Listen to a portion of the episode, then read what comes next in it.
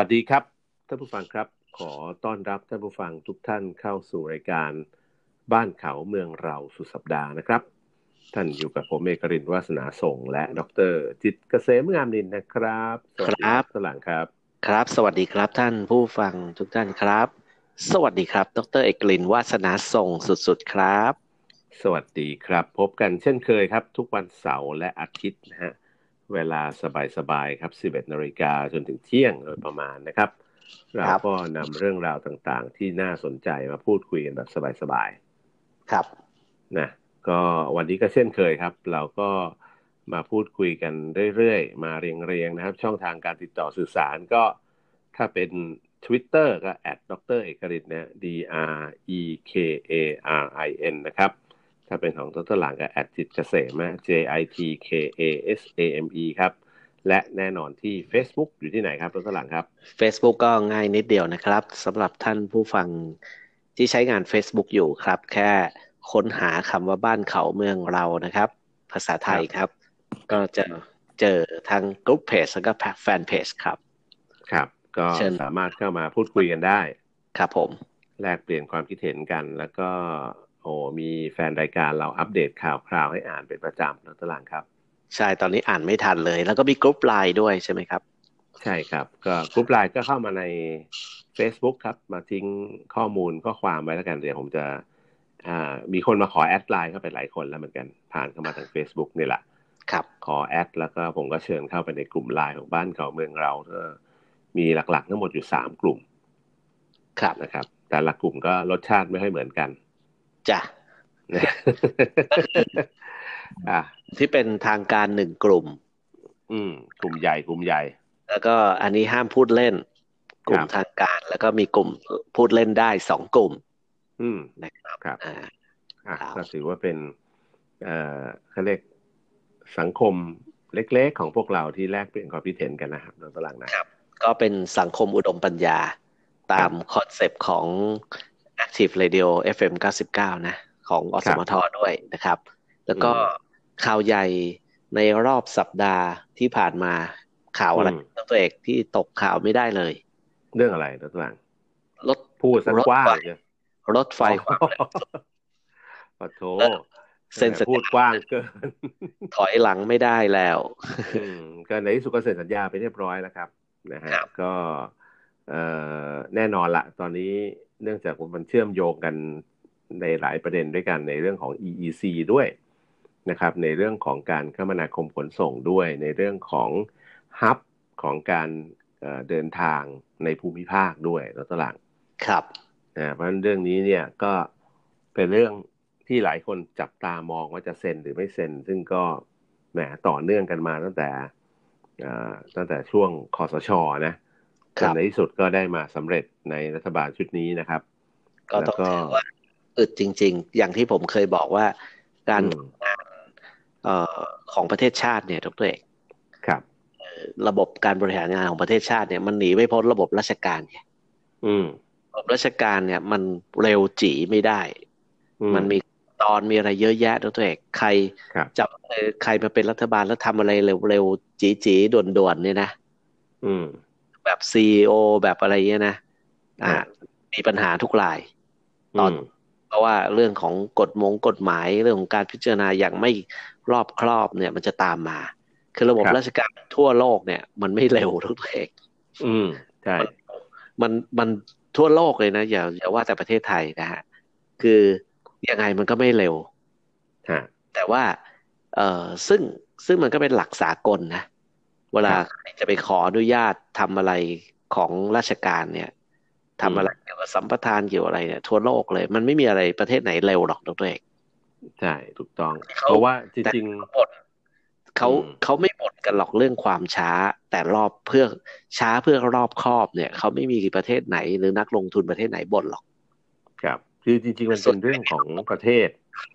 เป็นเรื่องของงบประมาณชาติด้วย แล้วก็เป็นเรื่องของ ประโยชน์ของประชาชนในประเทศ คือโครงการพวกนี้ส่วนใหญ่เป็นโครงการขนาดใหญ่ เป็นไม่กับโปรเจกต์แล้วก็มันเกี่ยวข้องกับเงินจำนวนหลายแสนล้านนะทุกหลังครับครับนะฮะเพราะฉะนั้นเงินหลายแสนล้านเนี่ยดรหลังกดเคาะเอ่อเครื่องคิดเลขผิดไปไม่กี่เปอร์เซ็นต์เนี่ยมันคิดเป็นเงินออกมาแล้วเนี่ยหัวทิ่มนะตอนหลังนะใช่เพราะฉะนั้นเรื่องกระบวนการต่างๆ ในการคิดในการตรวจสอบตรวจทาน โดยเฉพาะเรื่องของตัวเลขเรื่องความเหมาะสมในการลงทุนนะครับ ทุกคนที่จะมาลงทุนลักษณะแบบนี้ต้องคิดหนักหมดอะตัวหลัง ใช่ก็ขนาดอย่าว่าแต่ไทยเลยนะครับ เพราะว่าเอ่อประเทศไทยเราค่อนข้างมีความทะเยอทะยานสูงที่จะสร้างโครงสร้างพื้นฐานที่หรูหราฟู่ฟ้าเนี้ยให้ได้ครอบคลุมภูมิภาคแกเอกชนเข้ามาลงทุนใช่ไหมยกตัวอย่างเช่น เเส้นทางสายกรุงเทพหนองคายเนี่ยก็รัฐบาลไทยลงทุนเองใช่ไหมครับ อืมอันนี้เป็นไฟล์บังคับ เพราะว่าจะเป็นเส้นทางที่จะเชื่อมต่อกับทางรถไฟจีนนะฮะตามยุทธศาสตร์ของจีนของเอเชียที่จะเชื่อมกับยุโรปนะฮะอันนั้นแบบหนีไม่พ้นนะฮะคดีไอ้เส้นทางที่สองก็คือจากกรุงเทพไประยองเนี่ย ผ่านนิคมอุตสาหกรรมภาคตะวันออกเนี่ยนะครับ อันนี้ก็เนื่องจากนิคมอุตสาหกรรมก็เกี่ยวข้องกับอุตสาหกรรมของเอกชนนั่นแหละ อืม ก็ต้องดึงเอกชนเข้ามาร่วมลงทุน ครับอันก็เป็นเรื่องปกติที่ที่จะต้องดึงเอกชนมาร่วมลงทุน คราวนี้มันมีอีกสายหนึ่งทุกเอกจำได้ไหมครับ กรุงเทพเชียงใหม่ อืม กรุงเทพเชียงใหม่เนี่ยที่ เอ่อแต่ก่อนคนไทยคิดว่าจะเกิดก่อนเพื่อนเลยนะอืม ท้ายไม่เกิดนะทุกเอก อ่าถูกต้องเพราะอะไรรู้ไหมครับ ก็เอ่อไทยเนี่ยก็ไปเชิญชวนญี่ปุ่นมาลงทุน อืมก็คิดว่าญี่ปุ่นจะฮาจะฮาหมายความว่า เชิญมาแล้วก็ดีใจไงอารามดีใจแล้วก็รีบเซ็นสัญญา ปรากฏว่าไม่ครับ ครับหน่วยงานการลงทุนของรัฐบาลญี่ปุ่นเนี่ยทำการศึกษาอยู่ปีกว่านะ อืม เออเขาศึกษาอยู่ปีกว่าแล้วด้วยผล ผลการศึกษาออกมาว่าไม่คุ้มทุนอืมใช่ไหมเพราะว่าอะไร เพราะว่ากรุงเทพเชียงใหม่เนี่ย นิคมอุตสาหกรรมน้อย ครับที่จะขึ้นรถไฟความเร็วสูงกรุงเทพเชียงใหม่คือคนประเภทไหนฮะนะจริงๆคือต้องบอกงี้รถตลาดรถไฟความเร็วสูงเนี่ย เหมาะกับนักธุรกิจใช่เหมาะกับการทำธุรกิจไม่ได้เหมาะกับการท่องเที่ยวอย่างเดียวนะ คือถ้าอยู่ด้วยการท่องเที่ยวเนี่ย เออเดี๋ยวนี้ low cost airline อะไรต่างๆ มันมีเยอะรถตลาดครับ ใช่ไหมมันก็มีคู่แข่งท่องเที่ยวมันมีซีซั่นอืม ถูกต้องเพราะฉะนั้นแต่รถไฟความเร็วสูงเนี่ย พอเริ่มสร้าง พอเริ่มบริหารปุ๊บ เริ่มดำเนินการปุ๊บเนี่ยมันต้องมีโรงไฟฟ้าสำหรับรถไฟไฟความเร็วสูงโดยเฉพาะหนึ่งโรงครับใช่ไหมพอเปิดดำเนินการปุ๊บมันหยุดไม่ได้ไงทุกวันอะใช่ไหมไฟฟ้าก็ต้องผลิตรถไฟก็ต้องวิ่ง ไม่มีคนก็ต้องวิ่งนะรถไฟเนี่ย อืมคืออย่างนี้นักตลาดต้องบอกว่าเอ่อไอตัวคนทำรถไฟฟ้าความรถไฟฟ้าความเร็วสูงเนี่ยเขาอาจจะไม่ได้ทำโรงไฟฟ้า แต่เขาก็ต้องเชื่อมต่อกับระบบไฟฟ้าที่มีความมั่นคงสูง มีเสถียรภาพสูง แล้วก็จุดเชื่อมต่อก็ต้องมีหลายจุดด้วย คือหมายถึงว่าไม่ใช่เชื่อมไปจุดใดจุดหนึ่งได้นะฮะในระยะทางระหว่างสถานีสู่สถานีเนี่ย บางทีเขาอาจจะต้องเชื่อมออ สองจุดเป็นอย่างน้อย คือถ้าฝั่งหนึ่งดับอีกฝั่งหนึ่งก็ยังส่งผ่านมาทดแทนกันได้อย่างเงี้ย อันนี้ก็คือเป็น redundancy ก็คือการมีเขาเรียกมีไฟฟ้าที่มันสามารถจะทดแทนกัน ในกรณีที่สายใดเส้นเส้นใดเส้นหนึ่งหายไป อีกเส้นหนึ่งก็จ่ายแทนได้ อันนี้คือระบบที่รถไฟฟ้าความเร็วสูงต้องมี รวมถึงอาจจะมีระบบแบ็กอัพคือระบบปั่นไฟ ฉุกเฉินบ้างนะครับ อันนี้ก็เป็นสิ่งที่ระบบไฟฟ้าต้องมีอยู่แล้วนะฮะตลาดก็ยกตัวอย่าง เช่น สนามบินสุวรรณภูมิเนี่ย อืม ไฟดับไม่ได้เลยนะครับใช่เพราะฉะนั้นการที่จะไม่ให้ไฟดับไฟกระแสไฟฟ้าที่ป้อนเข้าสนามสนามบินสุวรรณภูมิดับเนี่ย สนามบินสุวรรณภูมิก็ต้องมีโรงไฟฟ้านะฮะซึ่งบริหารงานโดยการไฟฟ้าฝ่ายผลิตครับถ้าใครขับรถจาก บอเตอร์เวย์เข้าสู่สนามบินสุวรรณภูมินะฮะ เวลาเลี้ยวโค้งเข้าไปปุ๊บเนี่ย จะสังเกตมีโรงไฟฟ้าอยู่ทางด้านซ้ายซ้ายมือนะครับ ครับ คือโรงไฟฟ้าสำหรับเขาเลยโดยเฉพาะ ใช่ ก็เป็นบริษัทผลิตทั้งไฟฟ้าและน้ำน้ำน้ำเย็นแล้วตลาดน้ำร้อนน้ำเย็น เออ ผลิตไฟฟ้าคือน้ำร้อนในในสนามบินไม่ได้ใช้อะก็เขาผลิตน้ำเย็นส่งไปขาย คือบางจะเรียกว่าไง คือในกระบวนการผลิตรถกระบวนการผลิตไฟฟ้าเนี่ยมันมีสิ่งที่เกิดขึ้นคือไฟฟ้ากับความร้อนอยู่แล้ว แต่ว่าเนื่องจากว่าคือถ้าเป็นต่างประเทศเนี่ยความร้อนตัวนี้ถูกเอาไปใช้ได้เลยในตลาดเช่นเอาไปวอร์ม เอาไปให้ความอบอุ่นกับสนามบินกับบ้านเรือนกับโรงงานอุตสาหกรรมใช่ไหม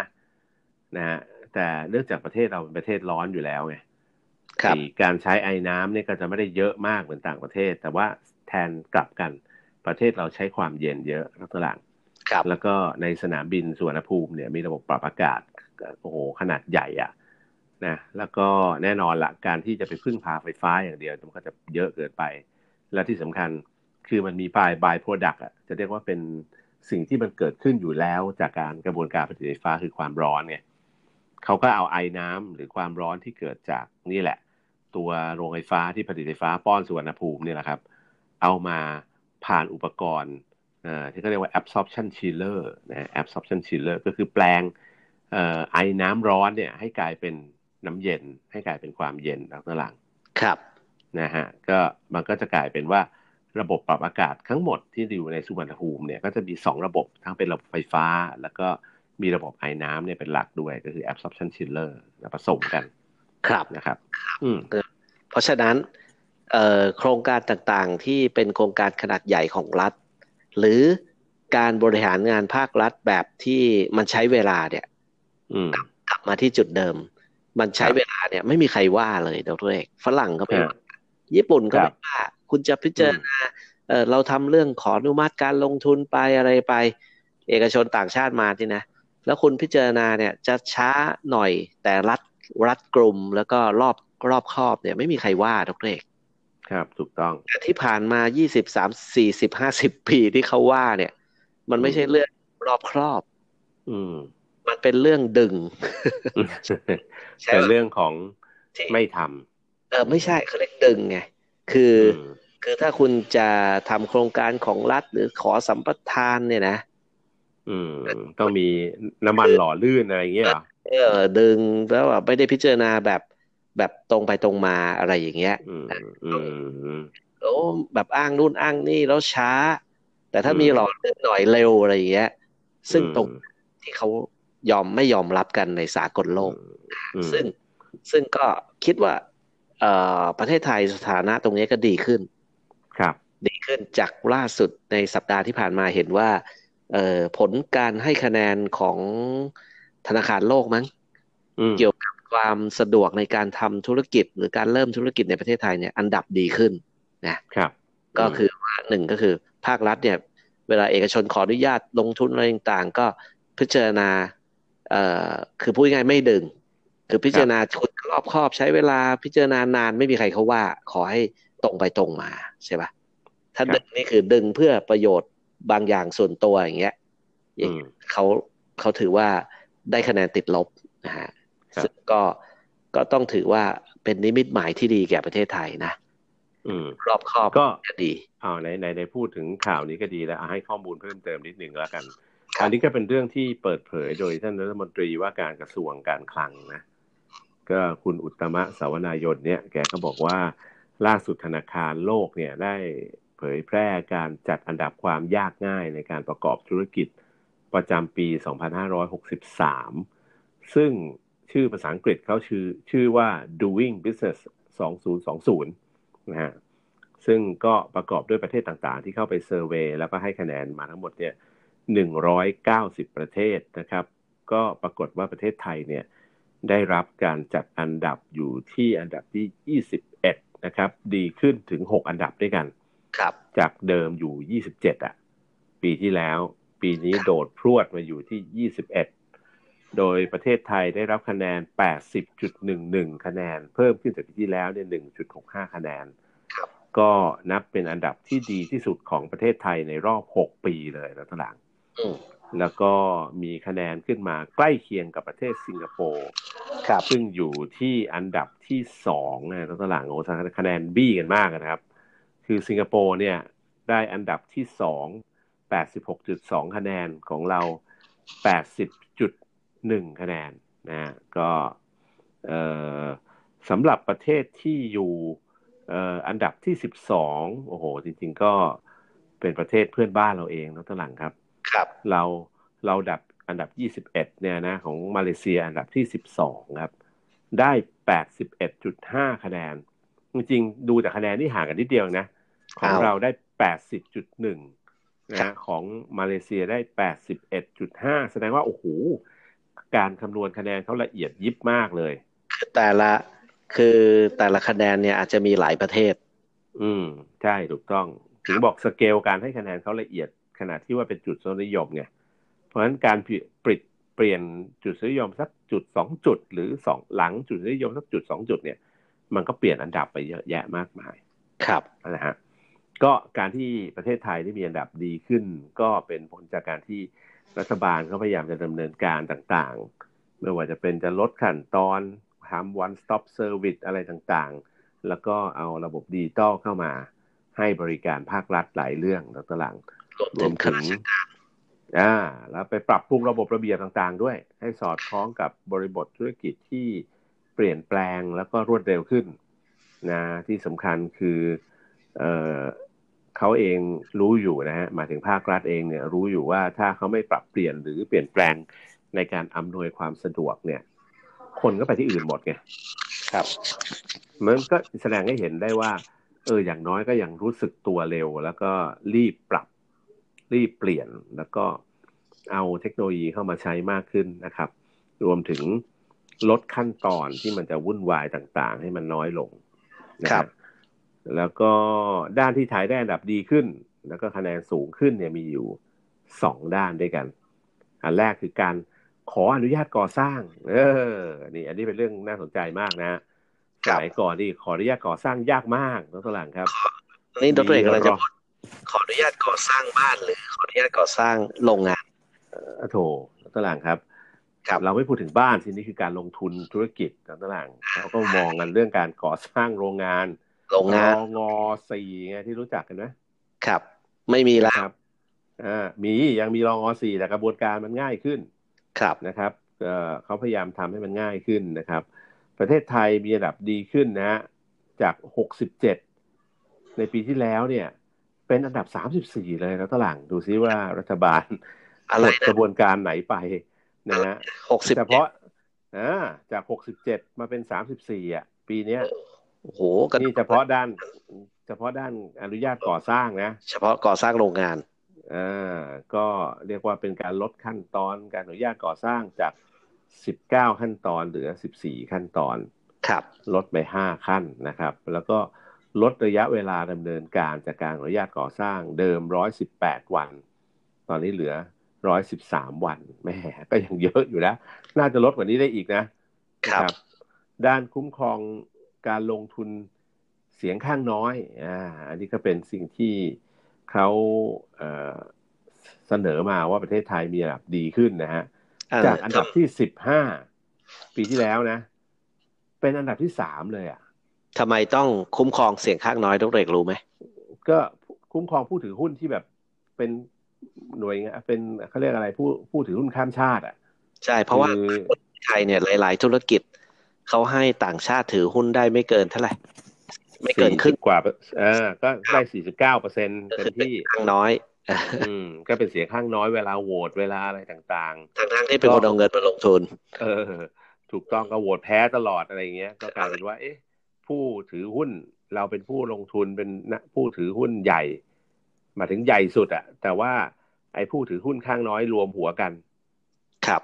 นะเพราะฉะนั้นกลายเป็นว่าเขาไม่สามารถกำหนด ทิศทางของการบริหารจัดการได้ อันนี้เป็นต้นนะ ก็คงมีการทำเรื่องของการคุ้มครองสิทธิผู้ถือหุ้นนะก็คะแนนก็เพิ่มขึ้นมาพอสมควรแล้วก็ก็แน่นอนละก็ยังต้องได้รับการปรับปรุงอะไรต่อไป แต่ว่าเขาบอกภาพรวมแล้วตอนนี้สภาพแวดล้อมทางธุรกิจเนี่ยสะดวกขึ้นเยอะ แล้วก็เอื้อต่อการแข่งขันกับผู้ประกอบการ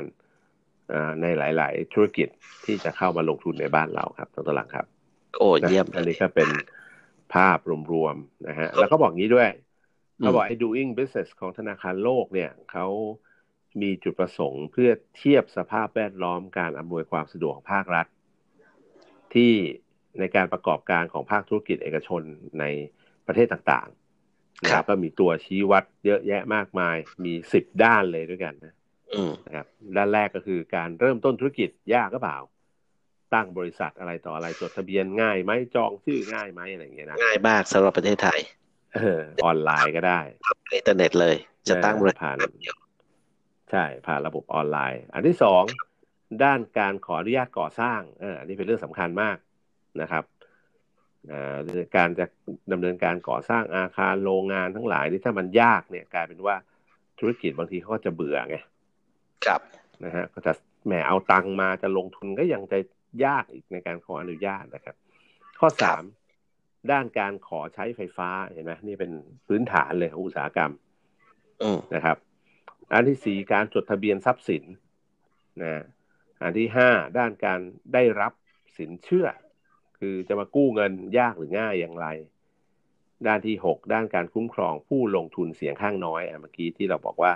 ไทยได้คะแนนดีสูงปรีขึ้นมานะครับ ด้านการชำระภาษีนะอันที่เจ็ดอันที่แปดด้านการค้าระหว่างประเทศอันนี้ก็เป็นเหมือนกับข้อตกลงทางการค้าเรามีมากเปล่ามาผลิตในประเทศเราแล้วส่งไปขายไหนได้บ้างที่แบบไม่ต้องเสียภาษีอะไรอย่างเงี้ยนะครับ FTA อะไรเงี้ยนะครับรบแล้วก็ด้านข้อที่เก้าครับ ด้านการบังคับให้ไปเป็นตามข้อตกลง เช่น มีการทำคอมมิชเมนต์มีทำข้อตกลงไว้ในอดีตเรามีการบังคับใช้เป็นไปตามข้อตกลงระหว่างกันได้ไหมในการลงทุนนะครับ ครับ แล้วก็อันสุดท้ายก็คือด้านการแก้ปัญหาการล้มละลายนะครับเอ่ออันนี้น่าจะเป็นเอ่อสิบด้านที่เขาใช้ในการประกอบ เพื่อดูว่าประเทศเราหรือประเทศไหนในโลกก็แล้วแต่น่าลงทุนหรือ ไม่น่าลงทุนอย่างไรนะครับ อันนี้ก็เป็นภาพรวมๆครับรัตลาดครับ ครับผม เดี๋ยวพักสักครู่ก่อนรัตลาดเดี๋ยวกลับมาคุยต่อในช่วงที่สองครั้งที่แล้วรู้สึกว่ารัตลาดจะค้างคาเรื่องใครนะเมืองจีนใช่ไหมพัฒนาการต่างๆของประเทศจีนยังจำได้อีกเอาเหรอเออครั้งที่แล้วคุยไปได้นิดเดียวเอง เอาไหมซึ่งเอาซะหน่อยก็ได้ถึงแม้ว่าเราจะโดนกระแนะกระแหนว่าเราพูดเรื่องของประเทศจีน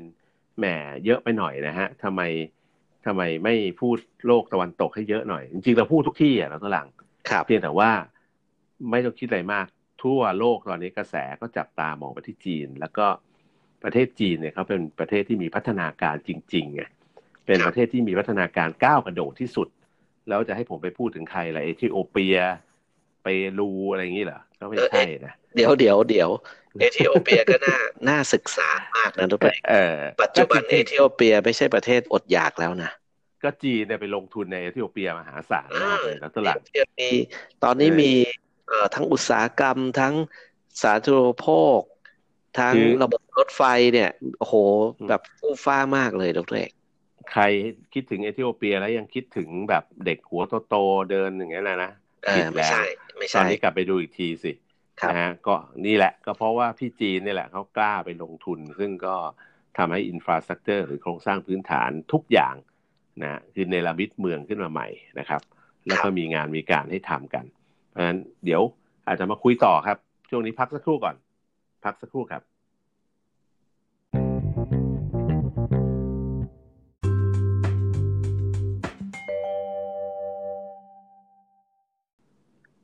สวัสดีครับท่านผู้ฟังครับขอต้อนรับกลับสู่ช่วงที่2นะฮะกับรายการบ้านข่าวเมืองเราสุดสัปดาห์นะครับ ท่านยังคงอยู่กับผมเอกรินวาสนาส่ง และดรจิตเกษมงามนินนะครับ ครับ สวัสดีครับ ท่านผู้ฟังอีกรอบนะครับ สวัสดีครับ ดรเอกรินวาสนาส่งครับ ครับ สวัสดีครับท่านผู้ฟังก็ย้อนกลับมาในช่วงที่2เนี่ยก่อนจะไปเรื่องอื่น ผมขออนุญาตข่าวประชาสัมพันธ์ของ m c o t Radio Network ซะหน่อยนะครับ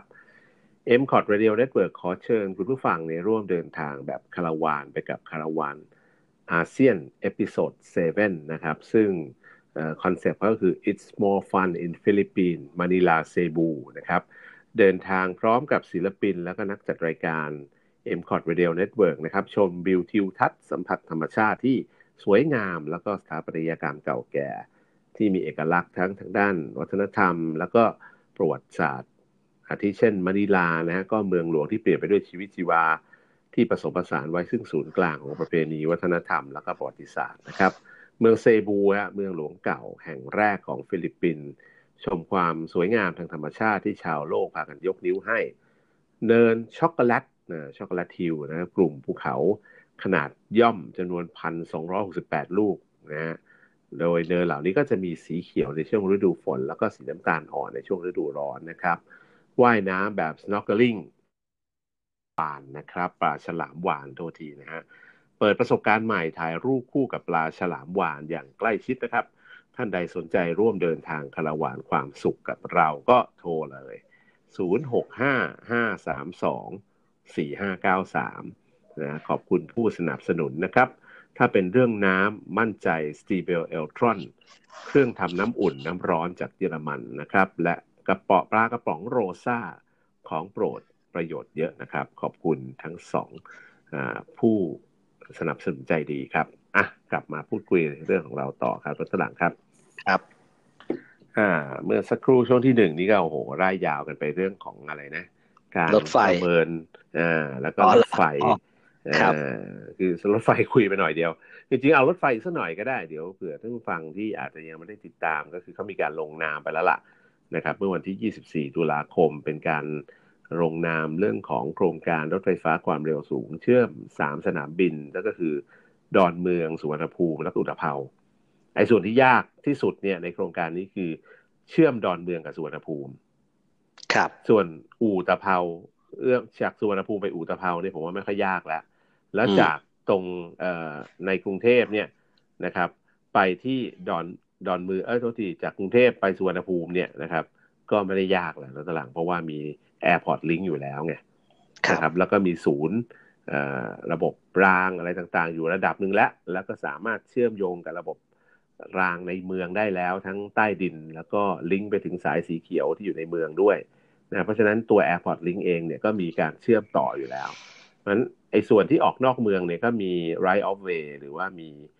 สิทธิอย่างทางของ ของการรถไฟอยู่แล้วนะที่จะยาวไปถึงนู่นนะถึงสนามบินอีกแห่งหนึ่งก็คือสนามบินอู่ตะเภานะครับผมเชื่อว่าเขาเรียก right of way หรือถ้าแปลเป็นภาษาไทยคือสิทธิแห่งทางทั้งสองฝั่งของการรถไฟเนี่ยยังพอสบายสบายอะทำอะไรได้อีกเยอะนะฮะเพราะว่ารัชกาลที่ห้าท่านก็เหมือนกับว่าเล็งเห็นนะว่าถ้าทำรถไฟเนี่ยมันต้องมีพื้นที่สองฝั่งเยอะๆหน่อย พื่อการขยายตัวในอนาคตนะครับ อันนี้ก็ลงทุนไปเรียบร้อยนะครับลงลงนามไปเรียบร้อย อันนี้ก็สอดคล้องกับการพัฒนาประเทศจีน ถ้าเราไปศึกษาการประวัติศาสตร์การพัฒนาประเทศจีนนะทุกเองนะคือการจะทำในโครงสร้างพื้นฐานหรือการที่จะพัฒนาประเทศเนี่ย ให้ไม่ก้าวไปสู่ความเป็นประเทศมั่งคั่ง ที่เจริญรุ่งเรืองมันจะต้องใช้ความอดทนทุกเองใช่ คำว่าอะไรหมายเขาว่า อย่างยกตัวอย่างอย่างเมาเจอตุงเนี่ยครับตอนอเขาก็ตั้งแต่ตั้งแต่วันที่พรรคคอมมิวนิสต์จีนที่ประธานพรรคคอมมิวนิสต์จีนท่านคุณท่านเหมาเจอตรงเข้าพัฒนาเข้าบริหารประเทศเนี่ยนะจนถึงวันนี้ก็เจ็ดสิบปี อืมเขาเพิ่งฉลองวันชาติ แล้ววันครบรอบอการบริหารประเทศโดยพรรคคอมมิวนิสต์จีนไปเมื่อวันที่หนึ่งตุลาคมที่ผ่านมา เจ็ดปี สิ่งที่เหมาอยากให้ประเทศจีนเป็นเนี่ย เหมาไม่ได้เห็นดรเอกเพราะว่ามันเป็นถ้าเกิดประธานเหมาคิดอยากให้ประเทศจีนเป็นประเทศอุตสาหกรรมนะโดยที่ประเทศจีนต้องเป็นประเทศอุตสาหกรรมในชั่วชีวิตท่านเหมาเนี่ยนะครับ แสดงว่าท่านเหมา เออเขาเรียกว่าอะไรนะ คิด ไม่รอบคอบ หรือเขาเรียกว่าประเมินน้อยไป ประเมินต่ำไปนะฮะคือการที่จะให้ประเทศเนี่ยพลิกขึ้นมาเป็นประเทศอุตสาหกรรมได้เนี่ย เราอย่าไปหวังว่ามันจะเกิดขึ้นในชีวิตประเทศในชีวิตคนคนหนึ่งดอกเรกครับ มันใช้เวลานานมากอย่างเช่น เนี่ยเห็นปะจะสร้างรถรถไฟฟ้าทั่วกรุงเทพเนี่ย ลอดแม่น้ำเจ้าพยาไปฝั่งนู้นเนี่ย เราคุยกันมากี่ปีแล้วทุกเรกยังเพิ่งได้ไปจะเพิ่งเพิ่งไปปีนี้ใช่ไหมปีสองห้าหกสองใช่ไหมฮะแต่คุยกันมาเนี่ย ผมว่านู่นน่ะ ตั้งแต่สมัยปีสองพันห้าร้อยสามสามสิบป่ะสามสิบปีต้องเอกผ่านไปถึงเห็นนะเห็นป่ะแต่ถ้ารับตลังแต่ถ้าเมื่อสามสิบปีที่แล้วเนี่ย ผู้บริหารประเทศในยุคนั้นนะหนึ่งในนั้นก็มีพลตรีจำลอง ศรีเมืองมี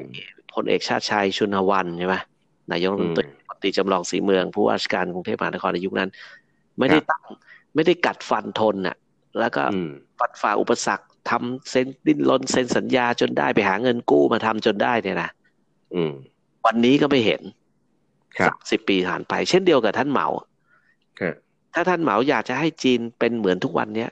แล้วท่านเหมาไม่เริ่ม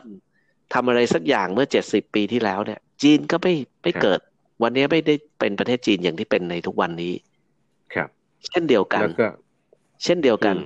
ถ้าสมเด็จพระพุทธเจ้าหลวงรัชกาลที่ห้าครับไม่ได้วาง ผมเชื่อว่าพระองค์ท่านเนี่ย มีวิสัยทัศน์ไม่ใช่แค่ที่จะให้ประเทศไทยมีรถไฟใช้ อืม แล้วก็ให้ประเทศไทยมีไฟฟ้าใช้มีน้ำประปาใช้ ใช่ไหมมีธนาคาร มีระบบถนนหนทางมีทุกอย่างมหาวิทยาลัยมีอะไรเนี่ย ผมไม่คิดว่าพระองค์ท่านเนี่ยจะคิดว่าประเทศไทย คือไม่คิดว่าท่านจะจะคาดหวังแค่ว่าให้ประเทศไทยมีสิ่งเหล่านี้ อืมออกไหมแต่สิ่งที่ท่านทำเนี่ย พระองค์ท่านมองไกลไปจนถึงว่าวันหนึ่งประเทศไทยต้องเจริญ ครับ แล้วก็เป็นแบบหนึ่งในประเทศที่ผลิตนู่นผลิตนี่ขายไปทั่วโลกเช่นกัน ซึ่ง วันนั้นเนี่ยของประเทศไทยเนี่ย จะไม่เกิดขึ้นในรัชสมัยพระองค์ท่านตัวเองนึกออกไหมคือคือท่านมองไกลมากอะ่ะแต่ท่านบอกว่าในช่วงรัชสมัยท่านเนี่ย อาจจะได้แค่หนึ่งกันที่สำหรับการรถไฟ ใช่ไหมเช่นที่ดินมักกะสันเนี่ย หรือเส้นทางรถไฟตั้งแต่หัวลำโพงไปจนถึงอยุธยาไปถึงโคราชเนี่ย ไปถึงทั่วประเทศเนี่ยที่พระองค์ท่านได้กันที่ดินไว้สองข้างทางรถไฟเห็นปะว่างมากเนี่ยใช่ไหมจะท่านต้องคิดมากกว่านี้ท่านถึงได้กันที่ไว้ใหญ่ขนาดนี้ไงทุกท่านครับ ถูกต้องไหมเพราะฉะนั้นความคาดหวังเนี่ย ของท่านไม่ใช่แค่ว่า ให้มีรถไฟ ให้มีรถโรงไฟฟ้า ให้มีน้ำประปา ให้มีเทศบาล ให้มีธนาคารหรอก ท่านหวัง ที่จะให้ประเทศไทยเนี่ยกำลังกำลังจะเป็นในสิ่งที่ประเทศไทยจะกำลังจะเป็นไงทุกท่านได้หรอปะอืม คือคือต้องบอกนี้นะฝรั่งคือถึงว่าคือถ้าประเทศไทยจะเป็นอะไรในอีกยี่สิบปีข้างหน้าเนี่ยเลยตามแผนยุทธศาสตร์ชาติยี่สิบปีเนี่ยนะครับ มันจะต้องเป็นสิ่งที่พระองค์ท่านได้วางวาง คาดหวังไว้เมื่อร้อยกว่าปีที่แล้วทุกเอกคือจะจะบอกว่างี้นักสลังครับ ผมว่าจริงๆแล้วเอ่อโครงสร้างพื้นฐานที่เราเห็นทั้งหมดเนี่ยเป็นสิ่งที่ไม่ได้เป็นสิ่งใหม่ครับนักสลังครับเอ่อมันเป็นสิ่งที่เกิดขึ้นแล้วในต่างประเทศ เยอะแยะมากมายเขามีกันมาเป็นร้อยปีแล้วนักสลังระบบราง ระบบรถไฟใต้ดิน ระบบอะไรเนี่ยนะครับ ซึ่ง พระบาทสมเด็จพระจุลจอมเกล้าเจ้าอยู่หัวของเราเนี่ยนะฮะก็พระองค์ท่านเนี่ยมีโอกาสเยอะแล้วก็มีโอกาสได้เสด็จประพาสไปยังประเทศยุโรป แล้วก็ท่านเห็นความเจริญรุ่งเรืองของประเทศฝั่งยุโรป แล้วก็เห็นว่าเราประเทศเราเนี่ยจะต้องไม่แพ้ยุโรป ท่านพูดอย่างนี้เลยนะฮะท่านก็เลยทรงส่งพระราชโอรสไปศึกษาวิชาการต่างๆ ในยุโรปหลากหลายด้านนะตลัง ครับ แล้วสุดท้ายเนี่ยพระองค์ท่านเองก็คิดว่า เออ ในเมื่อเราต้องการพัฒนาประเทศไปในทิศทางเขาเราต้องรู้รากเหง้าของเขา แต่ต้องไม่ทิ้งรากเหง้าความเป็นไทย อันนี้เป็นเรื่องที่สำคัญมากพระองค์ท่านเตรียมเรื่องของถนน เตรียมเรื่องของอะไรนะรถม้ารถรางใช่ไหมเรื่องของระบบไฟฟ้านะครับ แล้วก็เรื่องของเครื่องจักรกลต่างๆ ที่เป็นเครื่องจักรทันสมัย นะครับ เรื่องของรถยนต์ใช่ไหมโทรเลข โทรศัพท์อะไรทั้งหลายเหล่านั้นเนี่ยเป็นสิ่งที่เกิดขึ้นในยุคของพระองค์ท่าน แล้วก็พระองค์ท่านก็จะเรียกว่าใช้พระราชทรัพย์ส่วนพระองค์หลายครั้งแหละครับตอนหลังในการซื้อไปไอ้นู่นไอ้นี่ไอ้นั่นมาทำให้ดูก่อน มาทดสอบให้ดูก่อนนะครับ เสร็จแล้วก็ขยายผลต่อนะแต่ว่าการที่เราเริ่ม เร็วเนี่ย ไม่ใช่ว่าเราจะเป็นผู้ที่ประสบความสำเร็จเสมอไปนะครับ อย่างที่บอกว่า เออคนเนี่ยมันการพัฒนาประเทศ เออ คือการพัฒนาประเทศเนี่ยอยู่ที่ความพร้อมความสามารถของคนในประเทศ หรือศักยภาพของคนในประเทศตราบใดก็ตามเนี่ยต่อให้เราเอาเทคโนโลยีอะไรใหม่ ๆ เอาเอ่อความแบบทันสมัยอะไรทั้งหลายเข้ามา แต่ว่าคนในบ้านเรา ในยุคนั้นนี่ยังโอ้โหแบบไม่รู้จักเลยอะแล้วตัวหลัง ยังขี่ควายยังอะไรอยู่ในต่างจังหวัดยังเสื้อผ้าใส่แต่ผ้าขม้าใส่แต่กางเกงแต่ไม่ใส่เสื้อทำนาทำสวนอยู่เลยแล้วตัวหลังนึกออกไหมฮะเพราะฉะนั้นรูปแบบความแตกต่างกันระหว่างคนในเมืองกรุงกับคนในต่างจังหวัดเนี่ยยังเยอะอยู่ แล้วก็การศึกษาก็ยังกระจายไปไม่ถึงนะเพราะฉะนั้นแน่นอนละ ถ้าท่านไม่วางรากฐานไว้ให้ป่านนี้เราอาจจะไม่ได้เห็นหลาย ๆ อย่างที่เกิดขึ้นในประเทศเรานะครับแต่ว่าหลาย ๆ อย่างที่ท่านวางรากฐานไว้ให้ คนรุ่นต่อมาก็ไม่ได้พัฒนาต่อเนื่องให้มันเป็นสิ่งที่มันควรจะเป็นเหมือนเหมือนกับในนานาอารยประเทศเหมือนเรา ผมเป็นฝรั่งก็คือไม่ไม่คนรุ่นต่อมาหลังจากพระองค์ท่านแล้วเนี่ยนะครับ ก็เอ่อไม่ได้เร่งสปีดเดียวกับที่พระองค์ท่านทำเอางี้ดีกว่า คือเราเออระเหยลอยชายกันจนเอ่อไปผู้แก้ประเทศไทยเราเนี่ย เอ่อตอนนี้เขาบอกว่า รัฐบาลบอกว่าประเทศไทยเราต้องวางแผนรัฐยุทธศาสตร์ชาติ 20 ปี เพราะว่าเราติดกับดักอะไรนะเอ่อรายได้ปานกลางใช่ป่ะใช่ใช่แต่ผมก็จะบอกว่าหลังยุครัชกาลที่ห้าและรัชกาลที่หกแล้วเนี่ยนะครับประชาชนคนไทยเนี่ย น่าจะติดกับดักการปกครอง ประชาธิปไตยนั่นเองคือแล้วก็วนเวียนอยู่ในนั้นเราเสียเวลาห้าสิบปีถึงเจ็ดอย่างน้อยเจ็ดสิบปีนะ เอาห้าสิบก็แล้วกันนั่นเองวนกันอยู่ตรงประชาธิปไตยนี่แหละ แล้วก็ยังไม่จบด้วยวันวันนี้ก็เด็กรุ่นใหม่มา ก็ดูท่าทางจะเอาต่ออีกดูเด็กนึกว่านึกบอกว่า แล้วแล้วเด็กรุ่นปรากฏว่า กู เอ้ยไม่ใช่ เออกูมาประเทศเอ่ออะไรนะผู้บริหารประเทศมัวแต่ทำอะไรอยู่ เวียดนามจะแซงแล้วเออคือทุกอย่างที่พูดไปในโซเชียลมีเดียเนี่ยนะโทษตัวเราเองหมดเลยทุกเด็กอืมถูกประเทศเราจะแพ้เวียดนามก็เพราะว่าแพ้เพราะคนรุ่นใหม่ทุกเด็กครับ ต้องถามว่าคนรุ่นใหม่เก่งกว่าสิงคโปร์ไหมคือสองประเทศนั้นเนี่ยเขามัวแต่ไปสนุก หลงละเลงกับคำว่าประชาธิปไตยเผด็จการอย่างนี้หรือเปล่าอะไรอย่างเงี้ยนะอืมอืมอืมอ่าย้อนย้อนมาเรื่องนี้ก็ดีแล้วสลังครับ คือผมก็มีโอกาสได้เอาเป็นว่ามีโอกาสได้สัมผัสกับเพื่อนฝูงหรือนักเรียนหรือเด็กรุ่นน้องๆที่มาจากต่างประเทศหลายประเทศทั้งหลังไม่ว่าจะเป็นประเทศไทย คือตอนไปเรียนต่างประเทศเนี่ยเราก็มีรุ่นน้องๆมีจากต่างประเทศอะ มีเพื่อนด้วย นะครับ จากประเทศเวียดนาม จากประเทศสิงคโปร์จากประเทศญี่ปุ่น สารพัดประเทศอินโดนีเซียทั้งหลังครับ ก็ได้สัมผัสถึงว่าวิถีของเด็กแต่ละคนแต่ละรุ่นของของแต่ละประเทศนะ สิ่งที่เราเห็นได้เลยว่าวันนี้ที่เวียดนามมาถึงตรงนี้ได้เนี่ย ไม่ใช่ครับเป็นเพราะว่าคนในประเทศเขาเนี่ยมีความตั้งอกตั้งใจ พัฒนาตนเอง แล้วก็โอ้โหเรียนหนักบ้าเลือดมาก มีโฟกัสที่สำคัญอ่าที่สำคัญคือมีเอ่อจะเรียกว่าไง มีความเอ่อตั้งใจในการที่จะยกระดับประเทศตัวเองให้เป็นที่หนึ่งของอาเซียน อันนี้เลยพูดตรงๆเลยนะ แล้วไม่ว่าจะเป็นเรื่องธุรกิจเรื่องไฟวิศวกรรมเรื่องเอ่อวิศวกรรม วิศวกรรมเนี่ยเขาเขาโตเร็วมาก พัฒนาเร็วรวมรวมไปถึงเรื่องกีฬาด้วยฟุตบอลเนี่ยโอ้โห ผมสังเกตเวลาเขาเชียร์ฟุตบอลเนี่ยโอ้โหนะฮะสุดๆอะนะครับ ก็คือเขาเป็นคนเอาจริงเอาจังกับการพัฒนาคนก็คือว่าเสริมตรงนี้นิดหนึ่งก็คือว่าแต่ก่อนเนี่ย การศึกษาไทยเราดีกว่าเขาเยอะ อืมของทางเทคโนโลยีนะเรามีวิศ วกรโอ้ทำนู่นทำนี่ทำอะไรได้เยอะเลยน้องเอกอืมครับเก่งเยอะมาก แต่เดี๋ยวนี้ วิศวกรเวียดนาม เก่งตามขึ้นมาเรื่อยๆน้องเอกเก่งกว่าเราด้วยบางในหลาย ๆ เรื่อง โดยเฉพาะอย่างยิ่งในเรื่องของหุ่นยนต์ในเรื่องการเขียนโปรแกรม ในเรื่องของการประดิษฐ์ทำสิ่งประดิษฐ์ในเรื่องอะไรเนี่ยเขาเขาเผื่อจะเก่งกว่าเราด้วยซ้ำตอนนี้ ดูจากดูจากการเขาเรียกอะไร เพราะว่า ดูจากการแข่งขันหุ่นยนต์นานาชาติอะไรต่างๆเนี่ยนะ คือเขาพัฒนาเร็วมากแล้วเด็กคือจะบอกว่าไอ้เรื่องเกี่ยวกับโปรแกรมมิ่งเกี่ยวกับเขียนโปรแกรมเกี่ยวกับ AI เกี่ยวกับอะไรพวกนี้มันเรียนทันกันไง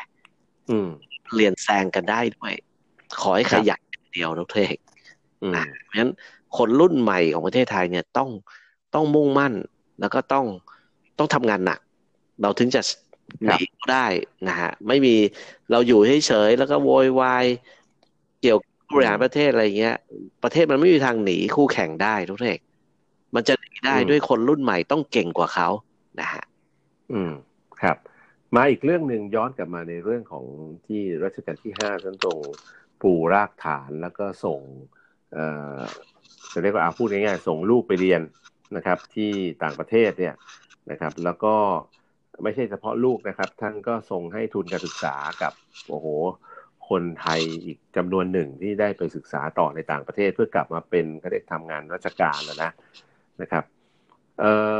ท่านทรงตักเตือนนักเรียนไทยในต่างประเทศไว้ประโยคหนึ่ง ซึ่งบ่อยๆ ก็มักจะมีการโค้ดคำพูดของพระองค์ท่านเนี่ยขึ้นมาคำนี้พระองค์ท่านพูดไว้เมื่อปี 2458 นะครับ ว่าอะไรรู้ไหมนักตลาดท่านท่านลงพิมพ์พระธรรมรัตว่า ให้พึงนึกในใจไว้ว่าเราไม่ได้มาเรียนจะเป็นฝรั่ง เราเรียนเพื่อจะเป็นคนไทยที่มีความรู้เสมอด้วยฝรั่งอ่าคำนี้สำคัญนะครับ เป็นคนไทยที่มีความรู้เสมอด้วยฝรั่ง แต่ไม่ใช่ให้เป็นฝรั่ง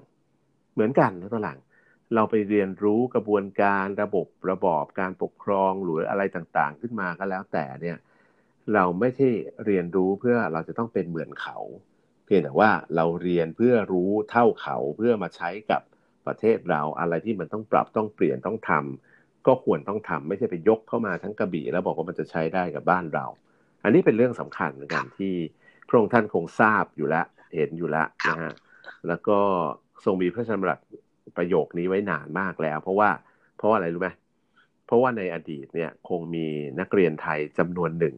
ที่ไปเรียนต่างประเทศแล้วกลับมาทำตัวเปอร์สการ์ดไง